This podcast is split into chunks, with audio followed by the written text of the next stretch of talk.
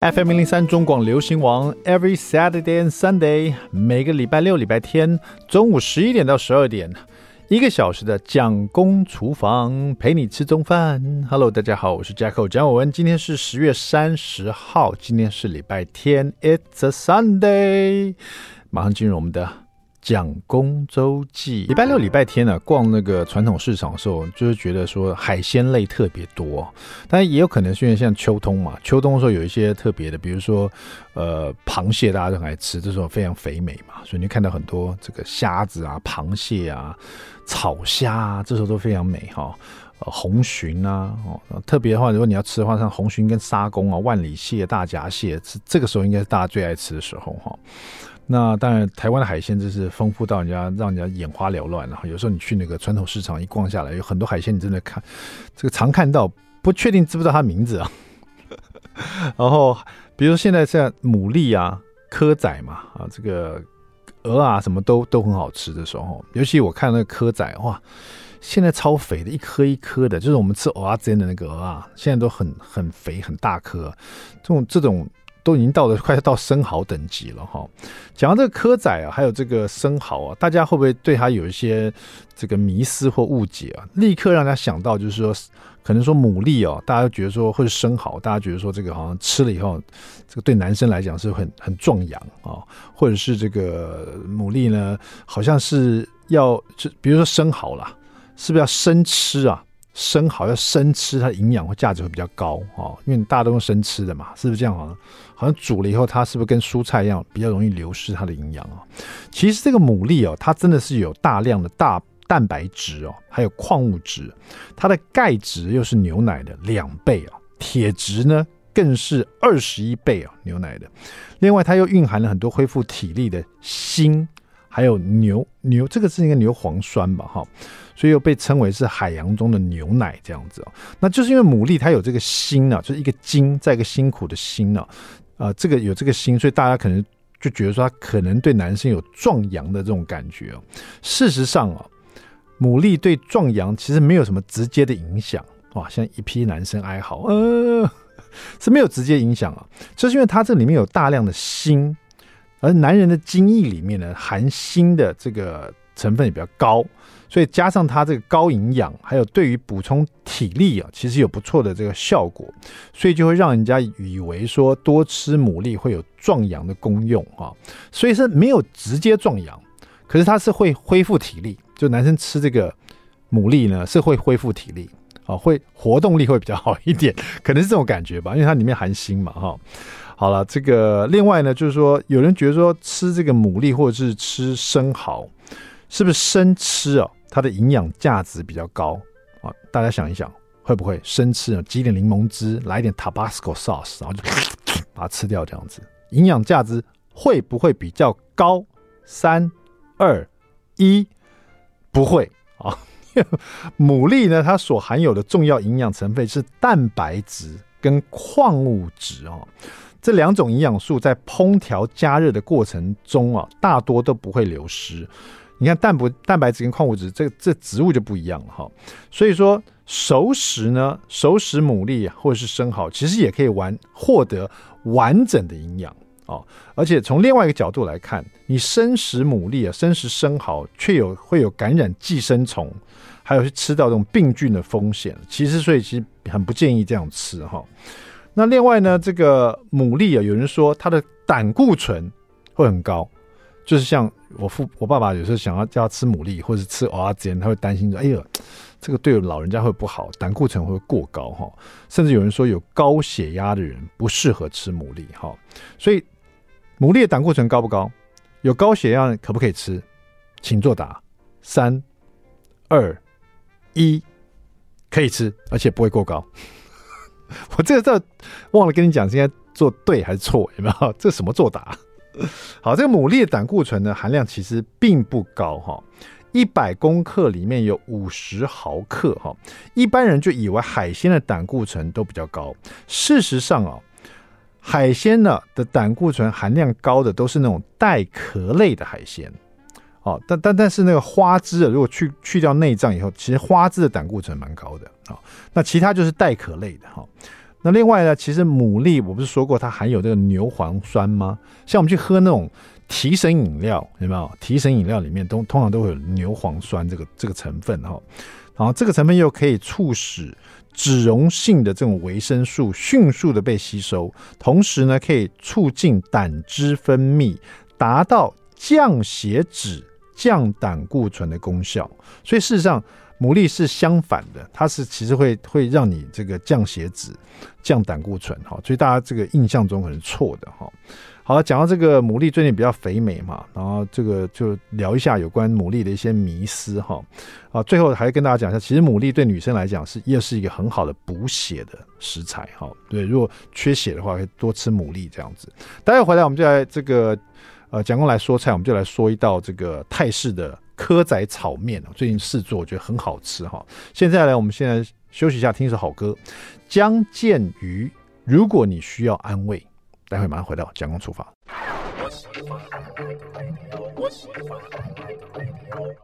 FM 零三中广流行王蒋公厨房，我们回来了。第二段第一个单元。蒋公来说菜，刚讲到这个蚵仔，就是这个牡蛎啊，还有生蚝的一些营养啊。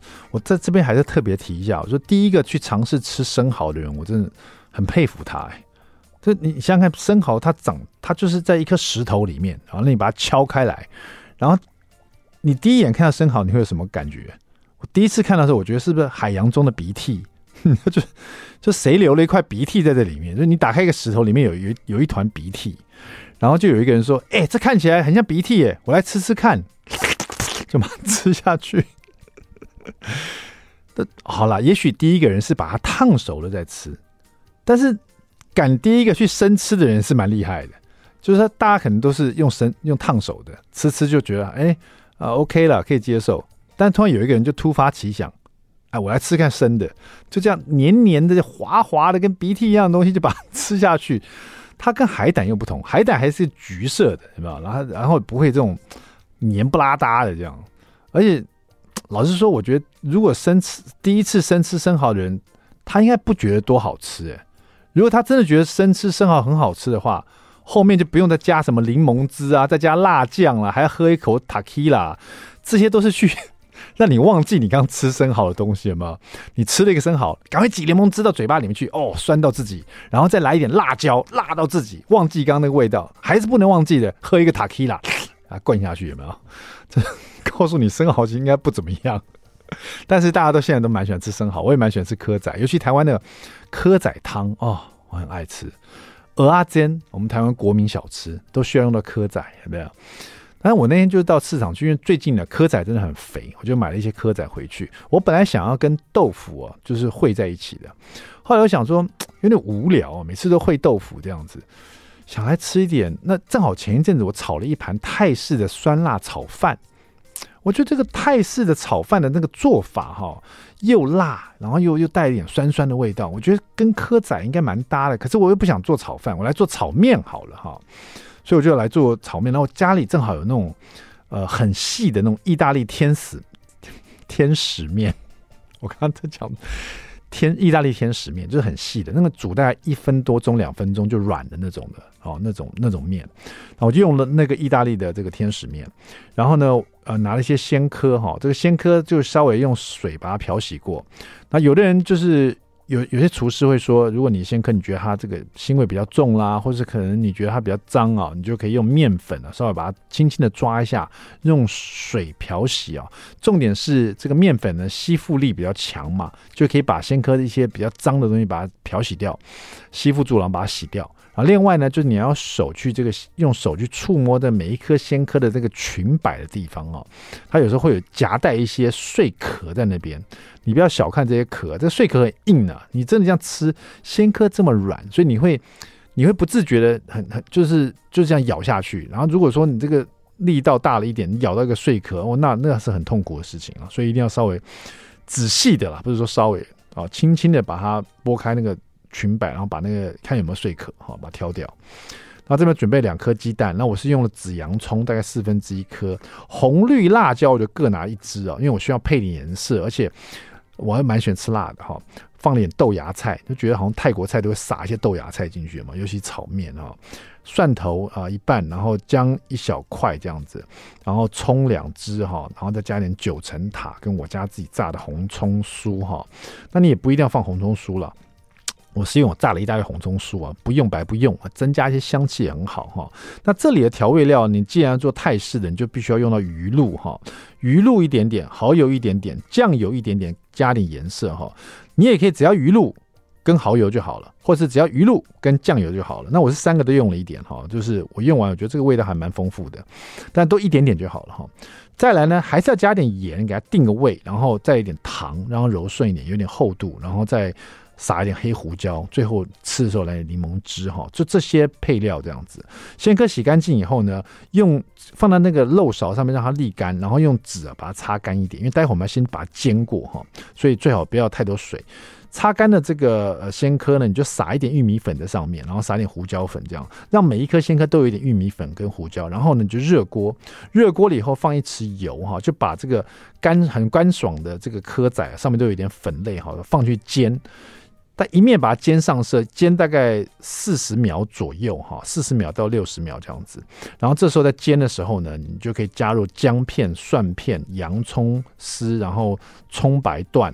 辣椒斜片哦，辣椒红丽辣椒切薄片片，一起下去，一起在旁边煎，慢慢煎，慢慢去移动的锅子，就是不要去翻锅，是前后这样移动，让这里面的食材滚动一下，让这个蚵仔在煎，把一面煎到大概三十秒、四十秒的时候，你去移动它的时候，你会发现，哎，那一面已经有点上色了，因为你有点粉在上面嘛，然后这些油呢。因为你有放油在里面，这个油呢，不止煎蚵仔以外呢，还煎香了其他的这些辛香料，姜片、蒜片、洋葱、葱白、辣椒的香味都出来了。这时候呢，你把那个你已经煮软的天使面在旁边用另外一锅哈，煮大概二十分呃两分钟左右哈，因为很快。这个水里面加点盐，把天使面煮软两分钟，拿起来沥干，稍微沥干，然后放进这锅子里面去吸收这里面那个。呃，有新香料的这个辣气的，还有新香料的那个这个香气的这个油啊，去裹覆这个面条。然后这时候呢，蚵仔在里面一起翻动。可你蚵仔已经煎了快一分钟了，所以比较不容易破了。这时候把豆芽菜也撒进去，然后呢，葱绿还有所有的调味料哈，就是鱼露啊、呃蚝油啊、酱油啊，通通都这时候放进去。锅子很热嘛，所以你这些调味料下去的时候也会有那种啪呲那个声音。然后而且而且这些。酱料都会有味道哈，立刻下去有味道，然后你这时候就要翻动它，用筷子啊。去翻动拌匀，让这个颜色呢都均匀的裹覆住每一条面哦，就是让它颜色深一点点。然后呢，再把这个所有的食材推到旁边去，让锅子有一有一点空间出来。这时候呢，倾斜一点，让这个有空间的这锅子呢，油可以游到这个地方来。然后油如果不够的话，再加一小勺进去。然后这时候呢，打两颗鸡蛋进去，直接打到里面去。蛋壳当然不能打进去了，蛋打进去。然后在这里面看那个蛋白哦。有蛋黄蛋白嘛？哈，蛋白稍微有一看凝固的时候，你就用筷子或锅铲把那个整个蛋把它炒散啊。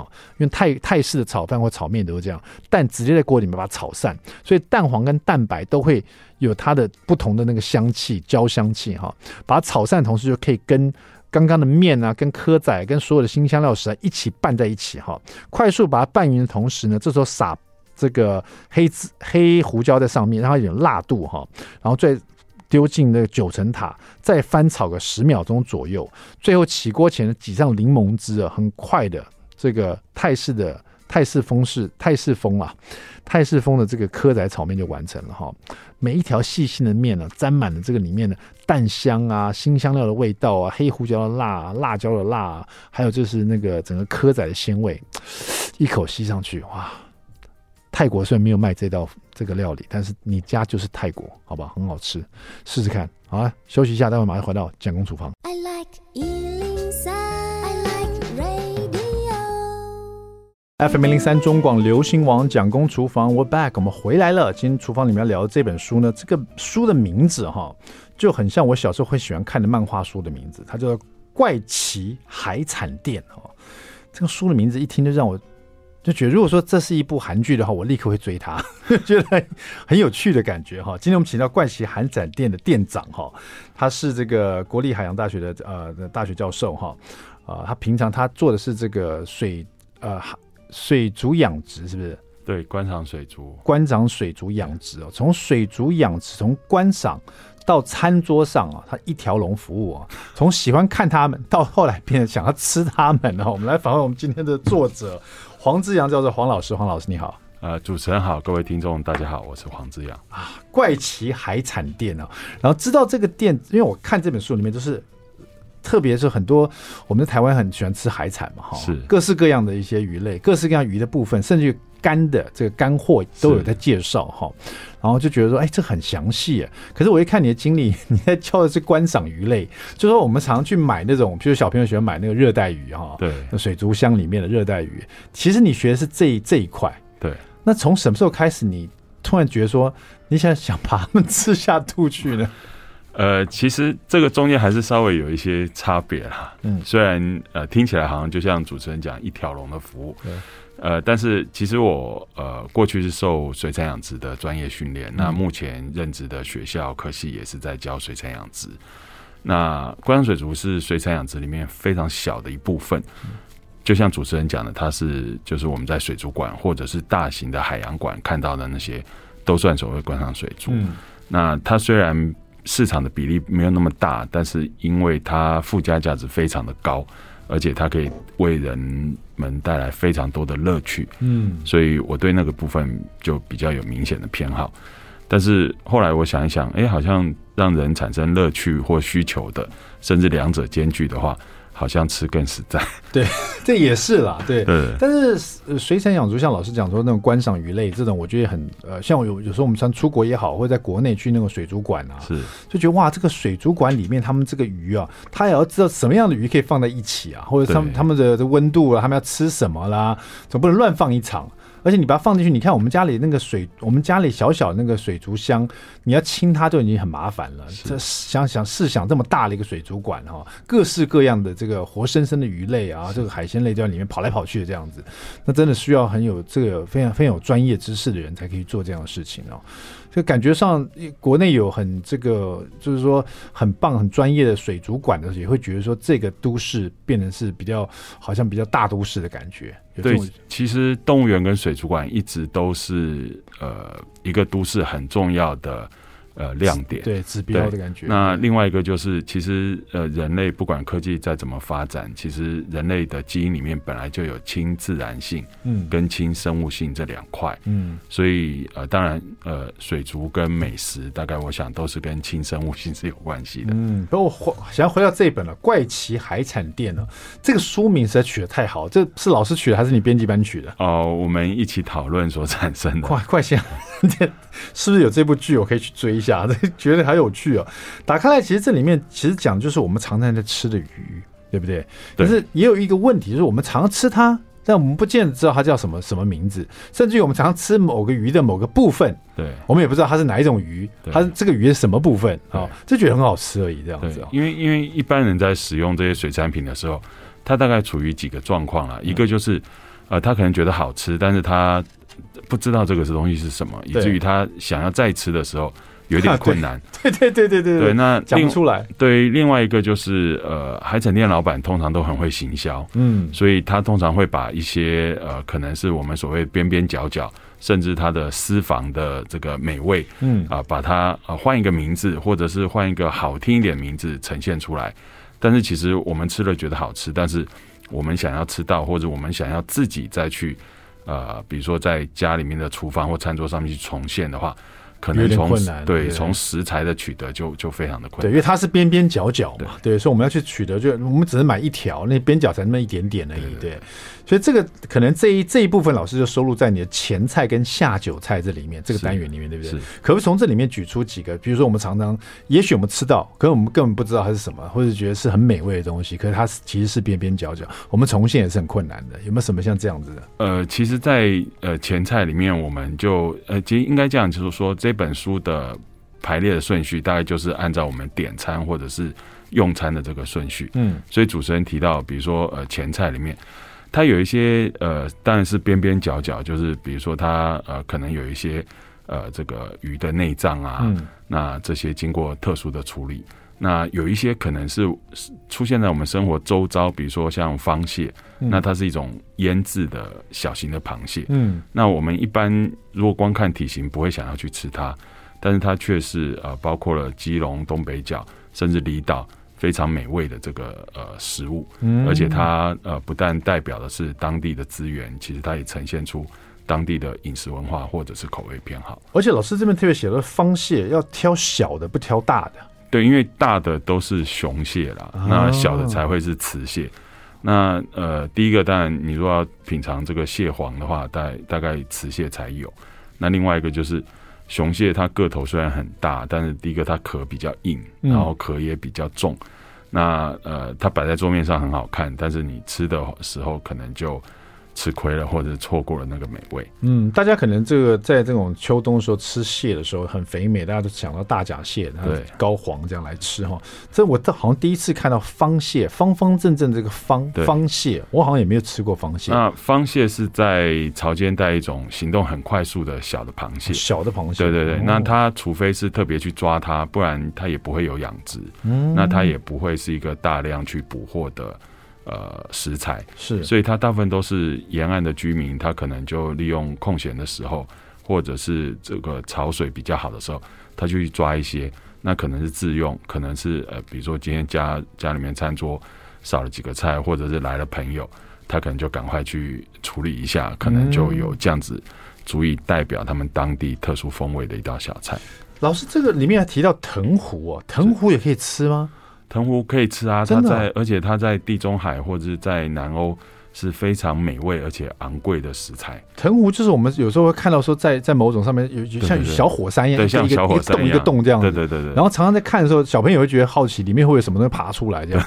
可它本身就是一种生物，是不是？呃，它外面分泌出来是它的壳啦，那它真正生物躲在里面。哦。对，所以主持人观察的很很详细啊，就是你你会知道它有一个像火山一样，对，一个孔。对对对。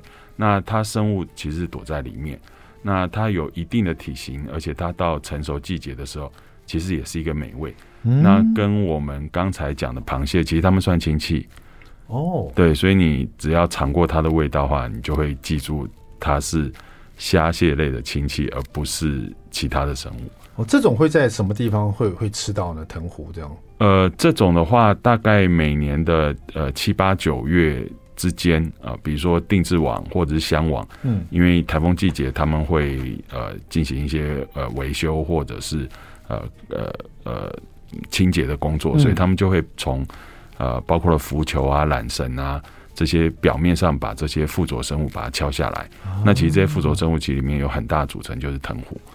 对，我看到老师，因为你讲到它是也是跟螃蟹是亲戚嘛，对，所以而且它它的生物是躲在它那个藤壶里面哈，所以像这边的话，可能就觉得它应该蛮鲜甜的。老师这边提到说，有些像渔港啊，或是观光鱼市，他们会把它。放在蛋汁里面去把它蒸在一起，这样子哦，就让蛋去吸收它那个美味哦。那可以想象它那个鲜甜的美味哦。但我真的没有吃过，如果有的话，我真的想尝试看看哦。这个是老师这个前菜下酒菜里面，其实还包括了很多我可能叫不叫都叫不出来的名字，可能有有有照片在里面看得到的。当然也有是大家都耳熟能详，比如说海胆类的东西。老师这边就特别下了一个注解，他说海胆你必须要冒险泛滥才可以尝到一种美味哦。大家可以可想而知哦。但是。到底怎么冒险犯难？也许我们大家听听老师来讲一下哈，别走开，待会马上回来。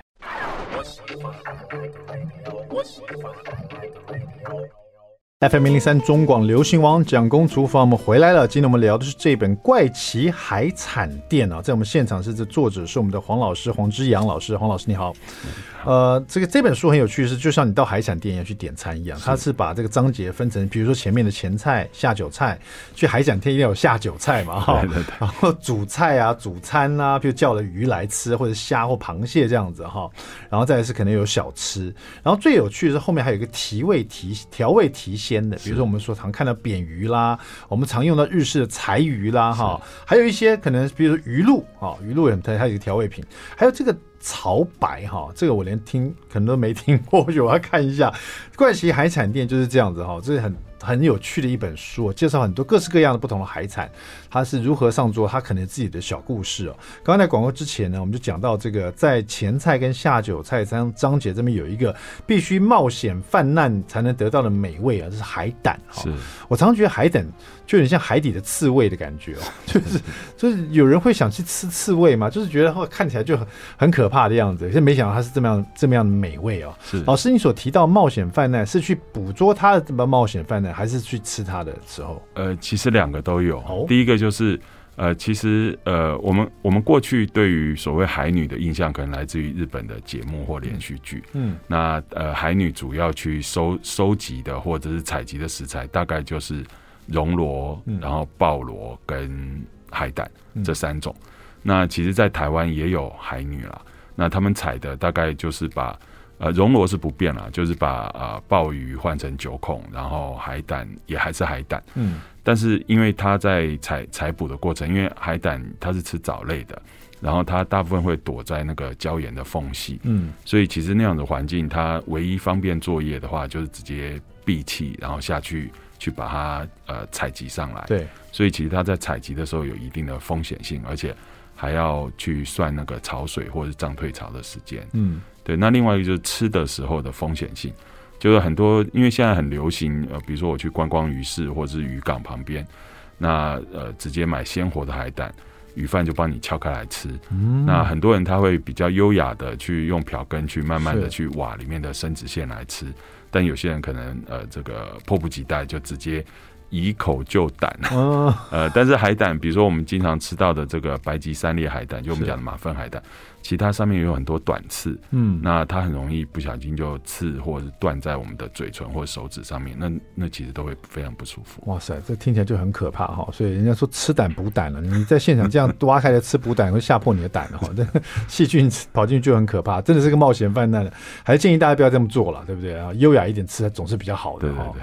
好，到我们这个主菜呢，还有主餐哦，这里就很各式各样不同的鱼类哦。是，有些听听过，有些就是好像也没有听过的鱼类。但我知道，好像秋冬的时候，像这边提到的石狗公哦，是，是最近比较肥美的这个这个鱼类，对不对？是。是那像石狗公老师这边写说，不以貌取鱼哦，是，它是长得特别丑的。呃。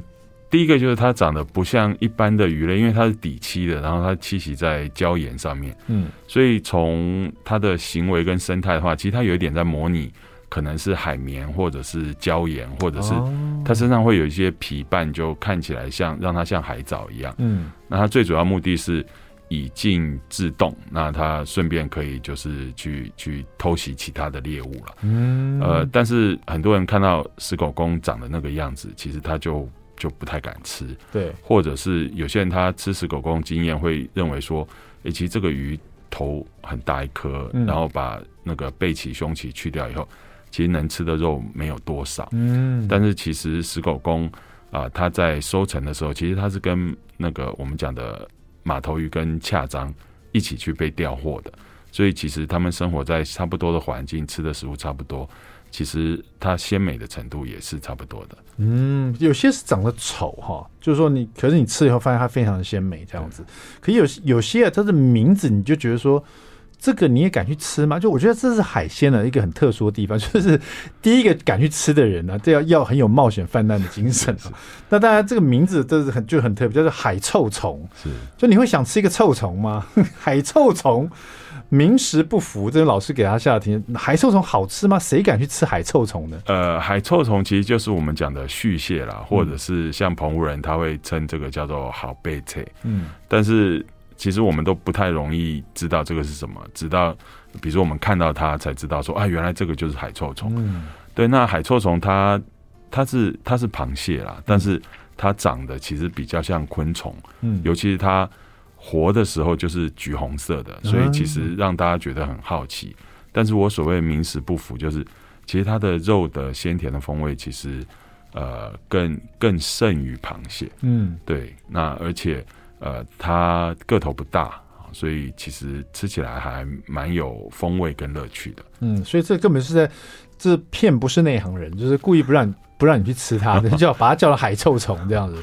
那有有时候我们给它名称是比较呃这个戏谑一点啊，嗯、就是就是呃，可它可能很好吃，但是我们就给它一个不是那么好听的名字，嗯，或者是让人家可以留下深刻印象的名字。有啊，像赖尿虾，对不对？这这种不管是看到它的样子，或者听到它的名字，你这辈子不会忘记了。对对对。我第一次看到赖尿的赖尿虾的时候，我就觉得它长得好像外星生物的感觉，是是就不太像这个可以吃的东西。那那。国内使用濑尿虾，其实最主要是因为呃，这个星爷周星驰的电影，对，在《食神》里面，他有一个这个撒尿牛丸，嗯，所以就突然，其实台湾过去一直有使用的习惯，只是没有那么普及，嗯，所以当这个整个风潮上来的时候，其实你会发觉，呃，我们吃的很多的濑尿虾，其实它是从东南亚进口的，嗯，它这个濑尿虾长得真的蛮像那个。就是它有一部分长得很像螳螂的感觉，好像海底的螳螂。对，所以它的英文名字叫做 Mantis Shrimp。哦，对对对，就就就像一个螳螂一样。对，这边又让我觉得说虾跟螃蟹，因为你看它就长得像，你看这个濑尿虾长得像螳螂嘛，所以事实上你去这样想。对很多鱼来讲啊，其实虾跟螃蟹就是海底的昆虫，你知道？它它们住的地方突然出现螃蟹跟虾，哎呦，有虫哎，赶快闪，你知道？就是真的啊，就是我们在吃这些海鲜的时候，其实你这虾子它也跟虫一样，你知道有那个脚啊，然后有尾巴，然后胡须啊，你知道？螃蟹也是啊，它有硬的壳啊，这跟昆虫根本一模一样啊。所以你在吃蟹、在吃螃蟹或吃虾的时候，我常常觉得你在吃虫啊。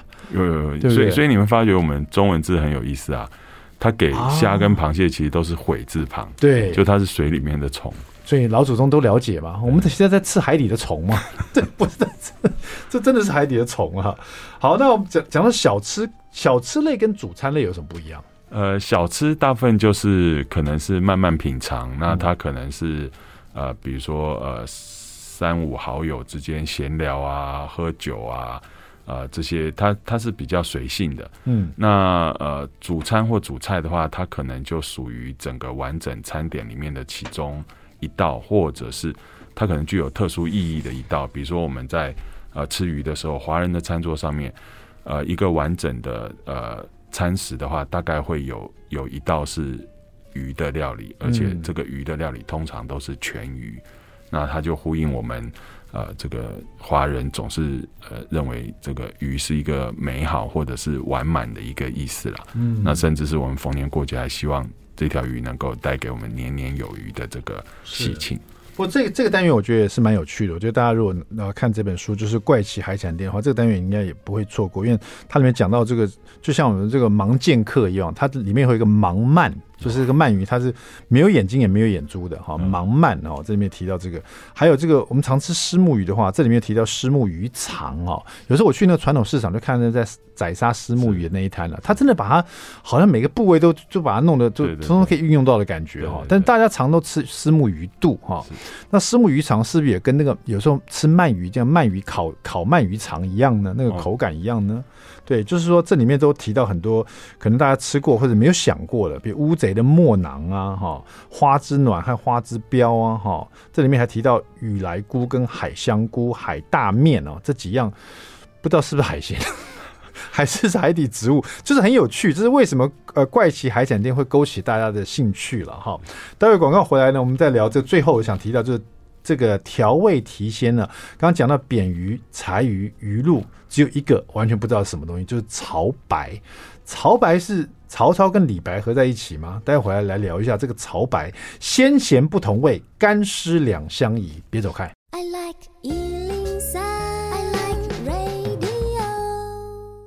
FM 零零三中广流行王蒋公厨房，我们回来了。今天我们今天读的是这一本啊，《怪奇海产店》，作者是我们的黄教授黄之阳，黄老师你好，你好。呃，最后我想提一下这个提味啊、提鲜的这个干货哈，有柴鱼大家都知道嘛，扁鱼大家也知道嘛，哈，这个鱼露大家也会用到。潮白是什么？潮白其实它是一种呃，我们用鲜鱼制成的，它可能用油浸，它也可能用盐腌制，甚至风干。那它的鲜鱼我们叫做利鱼，那有人叫做乐鱼。那因为它刺很多，所以我们大部分会把它加工之后，作为比如说各位应该最常接触到的，应该是咸鱼炒饭，它里面使用的咸鱼，其中之一就是潮白。哦，所以潮白就是类似像这样子，呃，这样你会让我以为是像一叶干的东西。诶、欸，它因为还是有刺，所以它的肉大概是拆散之后才来用。嗯、所以比如说咸鱼炒饭或者是咸鱼蒸肉饼里面用的咸鱼就是、嗯、呃这个炒白。